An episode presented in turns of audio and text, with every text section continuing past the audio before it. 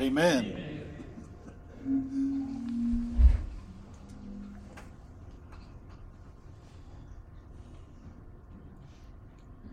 Good morning, church.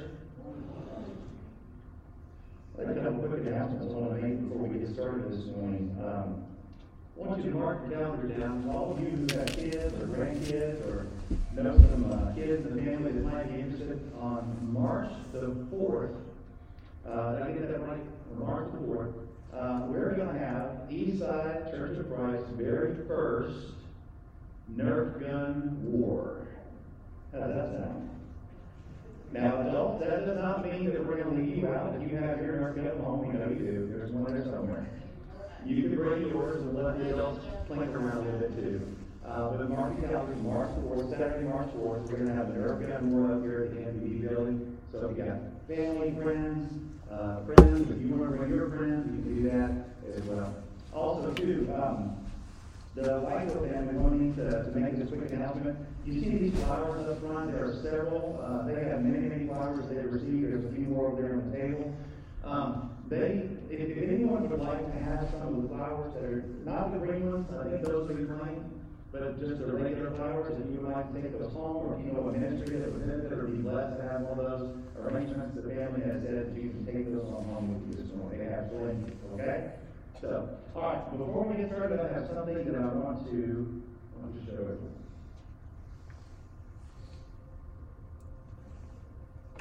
Do you consider yourself a Christian? I do. Oh, yes, Madam. Uh, yes. Yes, sir. Absolutely. Yes. I was raised in Christianity. Oh, I don't know, that sounds to me. I do my best. Do you believe that you're going to heaven? Um, I can't say if I am or I'm not. I'd like to think so. Yes, I do. Well, I'm hoping for that, yes. Um, hopefully. Um, yeah, I don't know. I believe that there's steps though to get there. Do you believe that you contribute anything to your going? Yeah, yeah, I try to make sure at least, uh, I try to make sure that I make some kind of an impact on someone every day. How would you react if I were to tell you that your salvation doesn't depend on your works, it depends on what Christ has already done? Well, I can agree with that, but it also depends on how you live your life. Do you, you follow what God's guidelines are? Do you believe that the Bible is God's word? Yeah, Yes. Yes. Absolutely, I do. I believe that there's some aspects of the Bible that are, um, aligned with God's Word and other, um, sacred literature as well. Do you think that there are going to be mistakes in the Bible?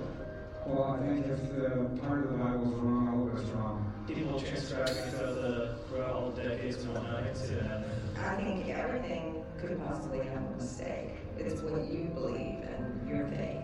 I haven't found any yet. And I read a lot of, you know, sacred texts and literatures and, um, from all different religions, because I'm kind of fascinated with that, and I don't consider myself to be in one particular religion.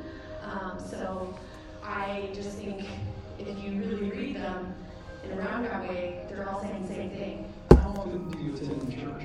Every week. Three times a month, a couple of times a month. Three or two Sundays a month? About two to three times a month. Do you believe that church worship is important? No, Um, because I believe uh, that like we're all really one church and that I need to be a member of any specific uh, organization. Do you believe that man is basically good by nature? Yes. Yes, I do. I think we can be. Well, I'd like to say yes to that. Yeah, by nature they are supposedly in the Bible. You was all being good until you know some people got corrupt. We have the opportunity to be good. It's a God-given trait. We are created by God, and we as humans are gods. There are evil and good, you know, and um, we just have to get all on the right path.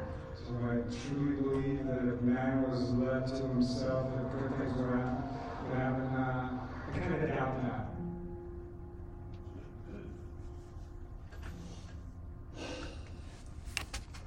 So this video that was put out by Ligonier Ministries was part of a study that was done by them just last year in 2022. It was part of a study called the State of Theology Survey. And basically what they did, the stated purpose of the survey, and I'm just going to read from their website. The stated purpose of the survey was to take the theological temperature of the United States to help Christians better understand today's culture and to equip the church with better insights for discipleship. Now, what they did is they, they interviewed several thousand Christians. They wanted to make sure that they identified or, or, or found people that identified with the Christian faith that said that they were followers of Jesus Christ. And I, by the way, we have a lot of people. Yeah, it's trying to fix it. Thank you very much. And what they discovered when they looked at this data from the research was, in my view, a little bit shocking.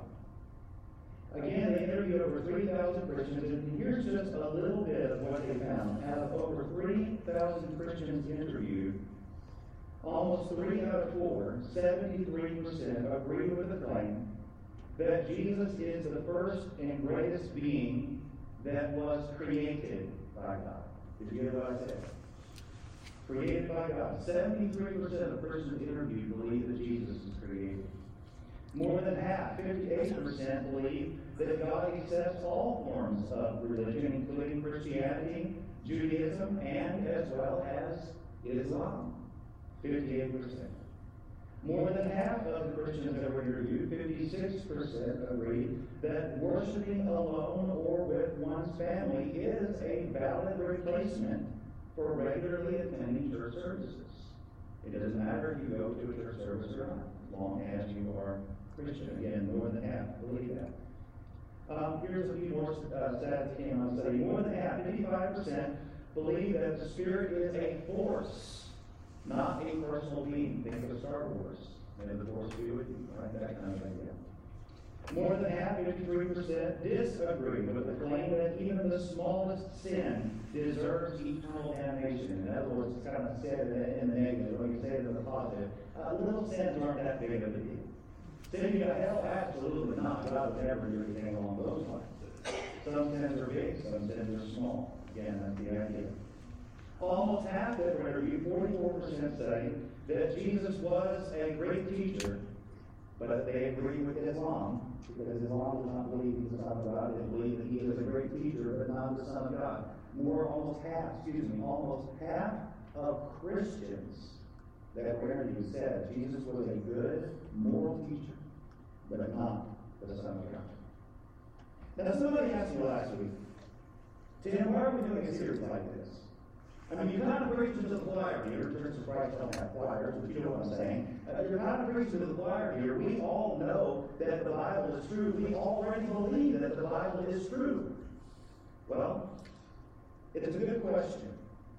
And my answer to that question is based upon the statistics that I shared with you last Sunday, that among today's American pastors, Christian teachers, only 37% possess what we call a biblical worldview. That means 62% of men and women, so in some churches that are standing up in front of the pulpit, only a few, a fraction of those have what we would call a biblical worldview. In other words, they think like the Bible in multiple areas of life. Not very many. And then when you look at the study that was done here with the Christians across America, the same thing is true. In almost every question that was asked, nearly half or more than half of all Christians do not possess a biblical world view. Now, there's a lot of people that will say, well, I believe the Bible is true. And there's a lot of people that agree that the Bible is full of good things and it's got some moral truths to, to teach us. And, and the thing is that that's true, that the Bible is true. But I think to me, there is a difference in saying that the Bible is true and saying that I believe that the Bible is the inspired Word of God. There's a difference between the two. Somebody can say, well, I, I agree with the Bible. I think it's true. But here's the thing. Unless you believe that the Bible is the authoritative Word of God, that they were spoken by God Himself, then I promise you, you won't believe the Bible has any right to tell you what to do with your life unless you truly believe that they are from the Lord. That's why last week we started asking the question Does the Bible even claim to be inspired? Because if the Bible does not claim to be inspired, then it doesn't even matter. It doesn't even matter really being here. It doesn't matter if you attend church services or not, because ultimately it's just a book you're going to borrow from and take a little bit about what might bless your life. You can believe some of it if you want. You can believe none of it if you want. If the Bible is not inspired, then it's a book that you can just kind of lean out whatever it is that you're looking for. But if the Bible claims to be inspired, if it says of itself that this is the Word of God, then that means that this book is going to have a claim on your life. It means that you're going to have to look at some things. You're going to have to do some self-introspection. You're going to have to look at the Scriptures because it's going to require you to evaluate yourself based upon His teachings. Now, last Sunday I just started asking the question. We just did a quick survey. We looked at two passages. But I want to really ask the question and, and, and get to the very end of this. What does the Bible have to say for itself? Does the Bible claim itself to be the inerrant Word of God? I want you take your Bible, go to Hebrews chapter 1, verses 1 through 2 this morning. David, you were in Hebrews 1 just a little bit earlier, I realize. Hebrews chapter 1, verses 1 through 2. We're going to read this together. It says, in the past, now this is in the past from this writer's perspective, right? Paul, who wrote it from the first century. In the past, what we call the Old Testament, God spoke to our ancestors through the prophets at many times and in very many various ways. Now, stop right there for a second. He spoke when? In the past. What are we talking about? The Old Testament. God spoke. How did he do it? Well, let's go back. If you take the Old Testament, you think about the ways in which the, the Old Testament is organized. It's organized between uh, three sections, if you will, the law, the prophets, and the writings. The law comprises of what we call the first five books of Moses, the Torah. Genesis, Exodus, Leviticus, Numbers, and Deuteronomy. The prophets in the middle, which is the Nevi'im, uh, you can see several of the prophetic books that are listed there, Samuel, Kings, Isaiah, Jeremiah. Those are listed in the prophet section of the Old Testament. And then you have what's called the Ketuvim, which are the writings. This is where you're going to find the wisdom literature. This is where you're going to find the Old Testament song book known as the Psalms. So the Psalms and the Proverbs and Job, Ruth, and so forth. It's going to be in the Ketuvim. Let's think about how the Bible organizes itself really quick. Let's think about the law, the first category. In the book of Genesis, you have God doing what? From the very get-go. Verse 1, chapter 1, you have God speaking. He says at the beginning, let there be light. He spoke it into existence. And in fact, when you go through and you read Genesis chapter 1, ten times in Genesis chapter 1, God uses the phrase, and God said, and God said. And so right at the very outset, just as you open the first couple of pages of your Bible, you are inundated with this language of God speaking, God revealing, God sharing things. In Genesis, God speaks with Adam in the garden. He talks to Eve. He speaks to the serpent. He talks to Cain. Later on, he talks to Noah. He talks to Abraham. Uh, he tells him to leave Ur and goes to the land of Canaan, if you remember that. Later on, uh, Abraham, Isaac. He speaks to Isaac. He has Jacob. He speaks to Jacob. Jacob has the 12 sons. Joseph gets sold into slavery when he's 17 years old. Guess what? God speaks to Joseph. All the way to the very end of the book of Genesis, over and over again, page after page, story after story, there is a ton of communication that God is doing with his people. You go out of Genesis, you hop over into Exodus, and what do you see? You got God speaking. This time from a, burning bush. You've got God speaking through Moses and Aaron as he tells them to go to Pharaoh to let the people go. Later on, when they get the people out of Egypt, they go to Mount Sinai. And what do you see? Again, God speaking from the thunder and from the lightning on top of Mount Sinai. Over and over again. We can go into the book of Leviticus, where you have the phrase, I am the Lord, 51 times. Leviticus is one of your favorite books, I'm sure. It has a lot of laws in it.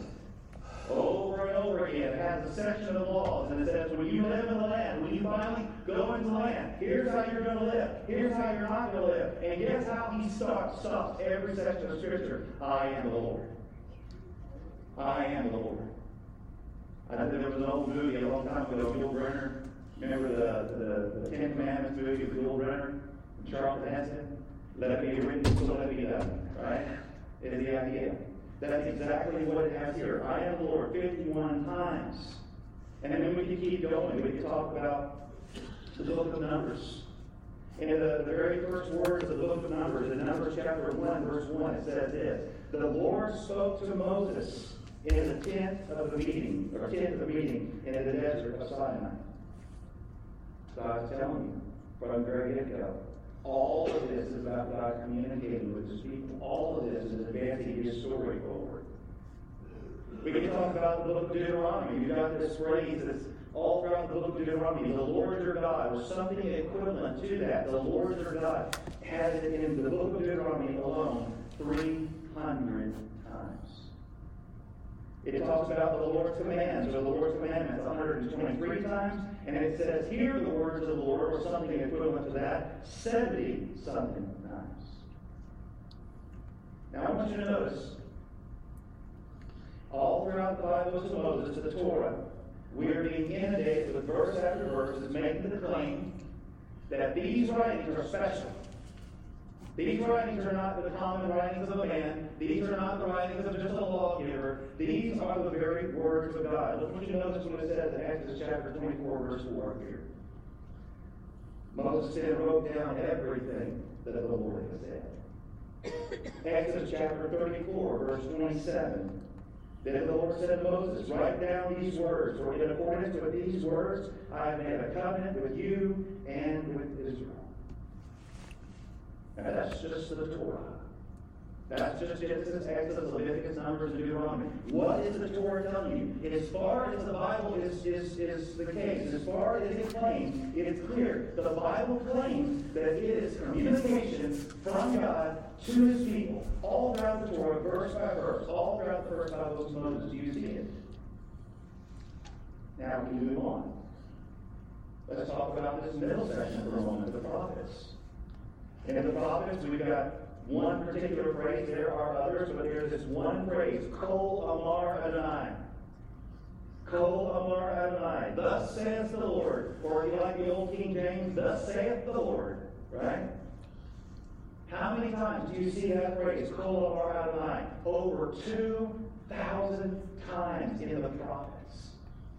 And In other words, if you sit down with those prophetic books and you start just scrolling through the pages of the prophets, almost every page you're going to have at least twice on every page, oh, Kol Adonai. Thus says the Lord. Thus says the Lord. I think you get information. Let's move on. Let's talk about the third section of the Old Testament, the Ketuvim, the writings. We could go on. We could look at examples here from the Psalms or from the wisdom literature of Solomon, from the history books. I think about just Solomon, for example. Uh, let me go back here and see what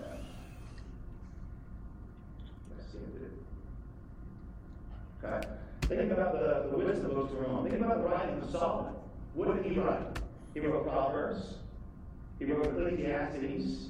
And he wrote Song of Solomon. Now, you guys all know the story about where Solomon get his wisdom. Remember that? God basically said, I'll give you whatever you want. Just say a prayer, and, and whatever you ask for. What did he ask for? Wisdom. He asked for wisdom. He says, You put me in this place as a king, I want to know how to rightly do it. I need to have wisdom. Well, think about that. What does that tell you about his prophetic works or his, his wisdom literature? It claims to not be from Solomon.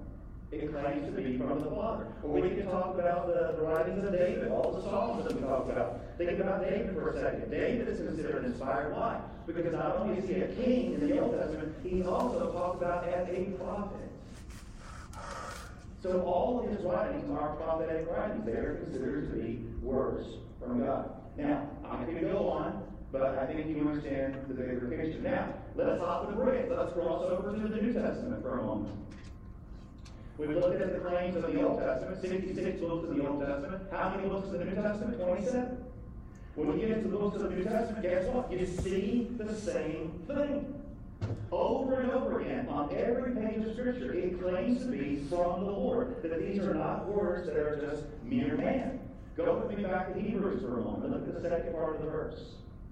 In the past, in the Old Testament, God spoke to our ancestors through the prophets at many times and in various ways. We just looked at that.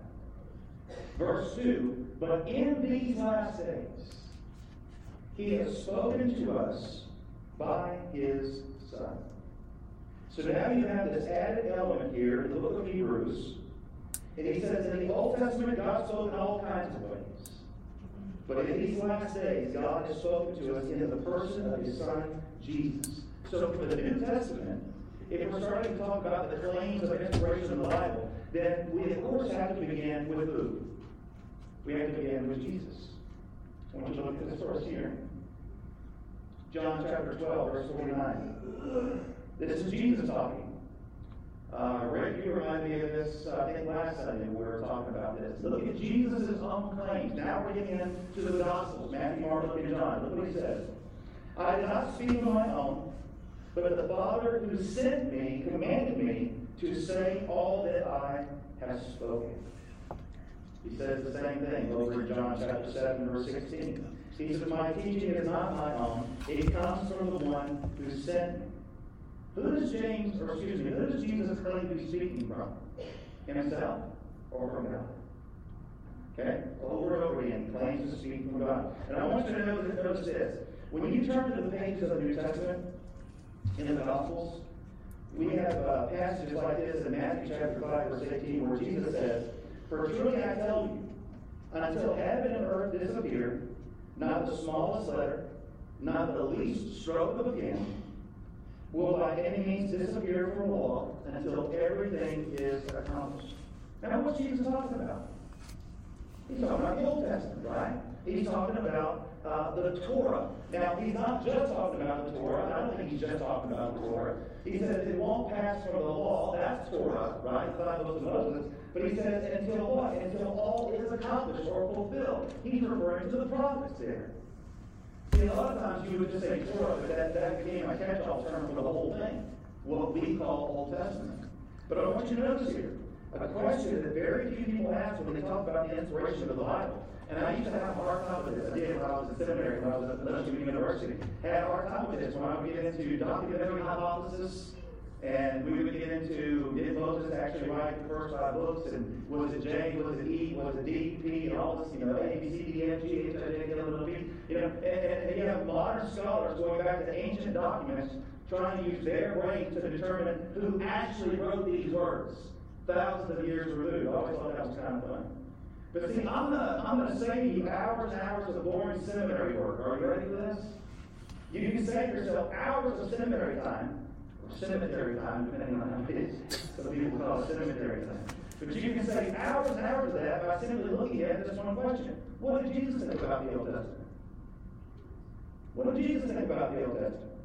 Did he take it apart and say, well, you know, Moses actually didn't write chapter 3, verses 4b, verse uh, all the way through uh, 16a? Did Jesus didn't do all that? Did Jesus believe it was the Word of God or not? Well, guess what? When you go back and you look at the, the passage here in the text, he tells you, he says, not the smallest letter, not the least little stroke will disappear from the law, the Old Testament, and I think he's using a catch-all term here, until everything is accomplished. Now, what are we talking about?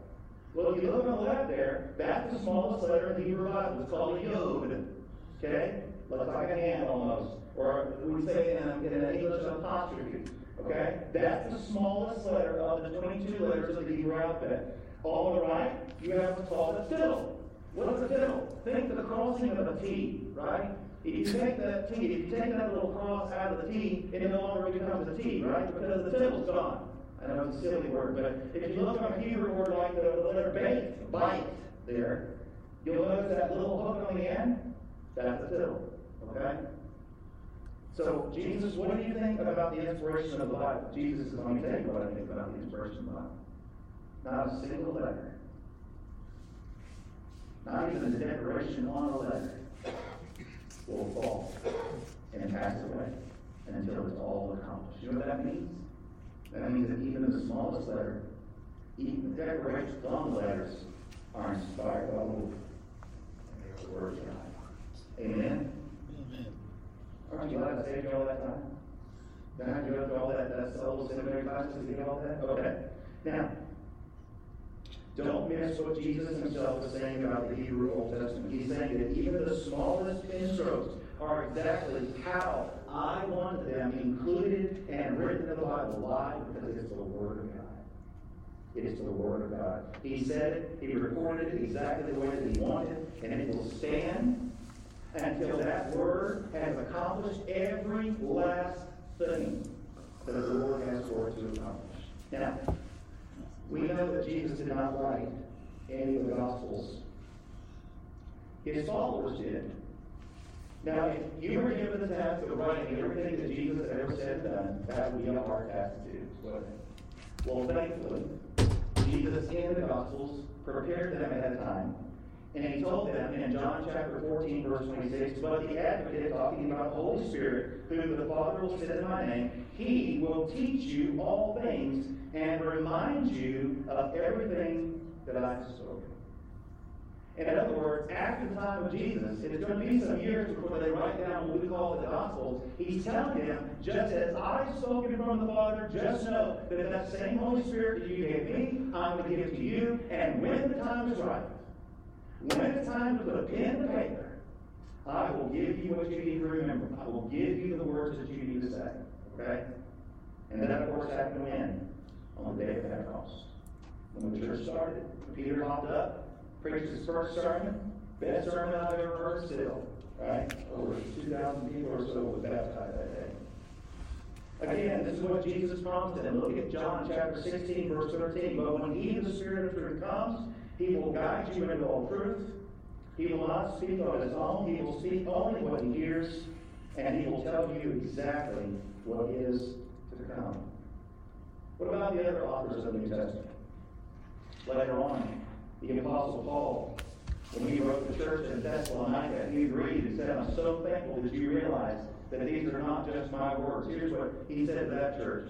He said, We also thank God continually because when you received the word of God, which you heard from us, you accepted it not as a human word, but as it actually is, the word of God, which is indeed at work in you who believe. He's I'm so grateful because you can see with eyes that see. You can hear with ears that hear. You know that what I'm writing you is not just me pontificating and writing things, trying to sound big or whatever. He says, I'm so grateful because what you know, you understand that what I'm writing to you are the very words of God Himself. He says the same thing to the church in Ephesus. In Ephesians chapter 3, 2 through 5, surely you have heard about the administration of God's grace that was given to me for you. That is the mystery made known to me by revelation, as I've already written briefly. In reading this, then, you will be able to understand my insight into the mystery of Christ, which was not made known to people in other generations, as it has now been revealed by the Spirit to God's holy apostles and prophets. In the Old Testament, the Old Testament was primarily, primarily written by prophets. In the New Testament, the New Testament is primarily written by prophets and apostles. Think about what he's talking about here. The entire New Testament um, was written either by one of the two. Matthew, uh, John are apostles, they write gospels, right?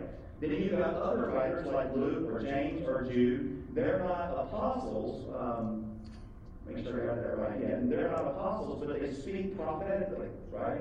Jude is mentioned as a brother of the Lord, half brother of the Lord. But when he writes what he writes, he's inspired by the Holy Spirit. He's speaking prophetically. Does that make sense? Okay. All right, we can go on, but I'm going to stop here. What does all this tell you? Now listen, you don't have to believe any of this. Okay? You don't have to uh, buy into anything that I'm saying to you this morning, and that's okay. God, God gives you that right. You don't have to agree that the Bible is inspired. But here's the point that I'm trying to make in this whole sermon. This is what I was starting to say last Sunday, and this is what I'm really trying to say this Sunday. After looking at everything that we looked at these last two Sundays, what you can't do is you cannot deny that the Bible itself claims authority from God. Do you see that? Yes or no? It does, doesn't it? It claims to be the authority from heaven, the inspired word of God. It, it, it just does. I mean, almost every single page, and I just scratched the surface. I mean, I could have made a series out of this whole sermon that I did today, but I'm not going to do that. Avoid the tears, right? But, but you see example after example of the Bible claiming to be the God-breathed words of God to humanity. So we all agree that this book claims to be the Word of God. Well, guess what? That means we've got some choices that we have to make. Because if you believe that this book is not from God, then the Bible will not have any meaning for you whatsoever. It won't matter, right? You won't read it. You certainly won't try to order your life around it. But if you believe the claims that this book is making, that this is the Word of God, if you believe the claims that this book is from Him, that that's going to change things. Number one, it's going to change how you look at this book. You know, in my house, we have a little rule. You don't lay the Bible on the floor. You know where I got that from? As a white belt in karate, one of the rules is you never let your belt touch the floor. It's about honor. That's the Word of God. Now, I'm not saying you got to do that, but just in my house, the Word of God does not touch the floor. The floor is dirty. It's not, that's not the place for the Word of God to be. Let me tell you somewhere else the Word of God is not to be. On your shelf collecting dust. It's not a centerpiece on your coffee table. If it is the Word of God, if it was spoken by heaven itself, then that means we need to read it every single day. We need to take that book out and we need to read it and wear it out as much as we possibly can. So before we close, before we close this morning, I want you to answer this question right now to yourself. Do I believe that the Bible is the Word of God? Do I believe that the Bible is authoritative for my life? If that's the case, then I want to suggest to you that there are three responses that you need to make this morning. If you believe it, if the Bible is the Word of God, there are three responses that I'm going to encourage you to make this morning as a result. Number one, we need to study this book. More than any other book in the world, we need to read it, we need to study it. If you are a Christian, I want to say a very sharp statement here, but I, I mean it with love. If you are not reading your Bible, if you're just going to church on Sunday morning and you're just ignoring the Word of God throughout the rest of the week, then functionally speaking, you are treating the Word of God as if it is not inspired. Does that make sense? You're treating it as though it's not inspired. Many, many years ago, when I was dating my wife, when, when the rules of her household was that she could not go on dates until she was 18, we wrote letters back and forth. Let me tell you something. I told you about those letters. I have every one of them still in a box in my, in my storage. When I was a teenager, when I was 16, 17 years old, I kid you not, I was out of that mailbox every day. Did it one time today? Did it? Did it one time today? Hey, Grandma, you sure you checked the mail? Look in the back of the mailbox. Make sure it's not there. Why? Because I'm so in love with my wife to be that I hung on every word. If we believe these are the words that the Holy Spirit given to us, we need to hang on every word. They're for you. They're for your family. Get up in the morning and read them. Read them at lunchtime. Read them at night. Read them to your children. Talk about them throughout the day. That's what God told the people in the Old Testament. Response number two. We must allow this book to guide our thinking and our beliefs about everything. What do you think about the church? What do you think about the workplace? What do you think about our government? What do you think about marriage or the state of marriage today? Do you think about morality or, or you know, one of the one of the reasons why we're seeing, I believe, such a dramatic shift away from preachers and Christians having a biblical worldview is because so many pastors and Christians have left a worldview believing that the Bible is authoritative for their life. It is a great moral book that I can glean from, and I can live from, and I can, and I can apply it to my life today. But it's not authoritative, not word for word, not every jot, every tittle. The truth is, if we believe the Bible is inspired, the Bible will be the one thing that will guide our belief system and direct what we believe about everything, because we believe to be the Lord God. And finally, this morning, response to number three. If you believe that the Bible is the Word of God, and you will obey its teachings. You will see the Bible as your guide for life. The Bible in the Old Testament, it talks about the Word of God being a light unto our feet and a lamp unto our path. It's what shows us the way. Yes, there's going to be times when I read the Bible that I'm going to struggle with it. There are going to be times when you read the Bible, you're going to read things that aren't make sense to you. Why did God do that? Why did God say that? Why did God handle things in that way? And then there's going to be times in your life where you're reading the Bible and it's going to come up against something you think or you believe. There is going to rub up against some life decisions and things that you like to do that, that the Bible is challenging you on and saying, you know what? You don't need to do that anymore. And if you believe the Bible is inspired, that's when you say, Lord, you're inspired, I'm not. I repent. And I choose to bring my life into alignment with the Word of God. As we close, I want you to know this. Your life and how you live right now is a reflection of what you believe about the authority of the Word of God. Did you know that? Let me say it again in case I was misunderstood.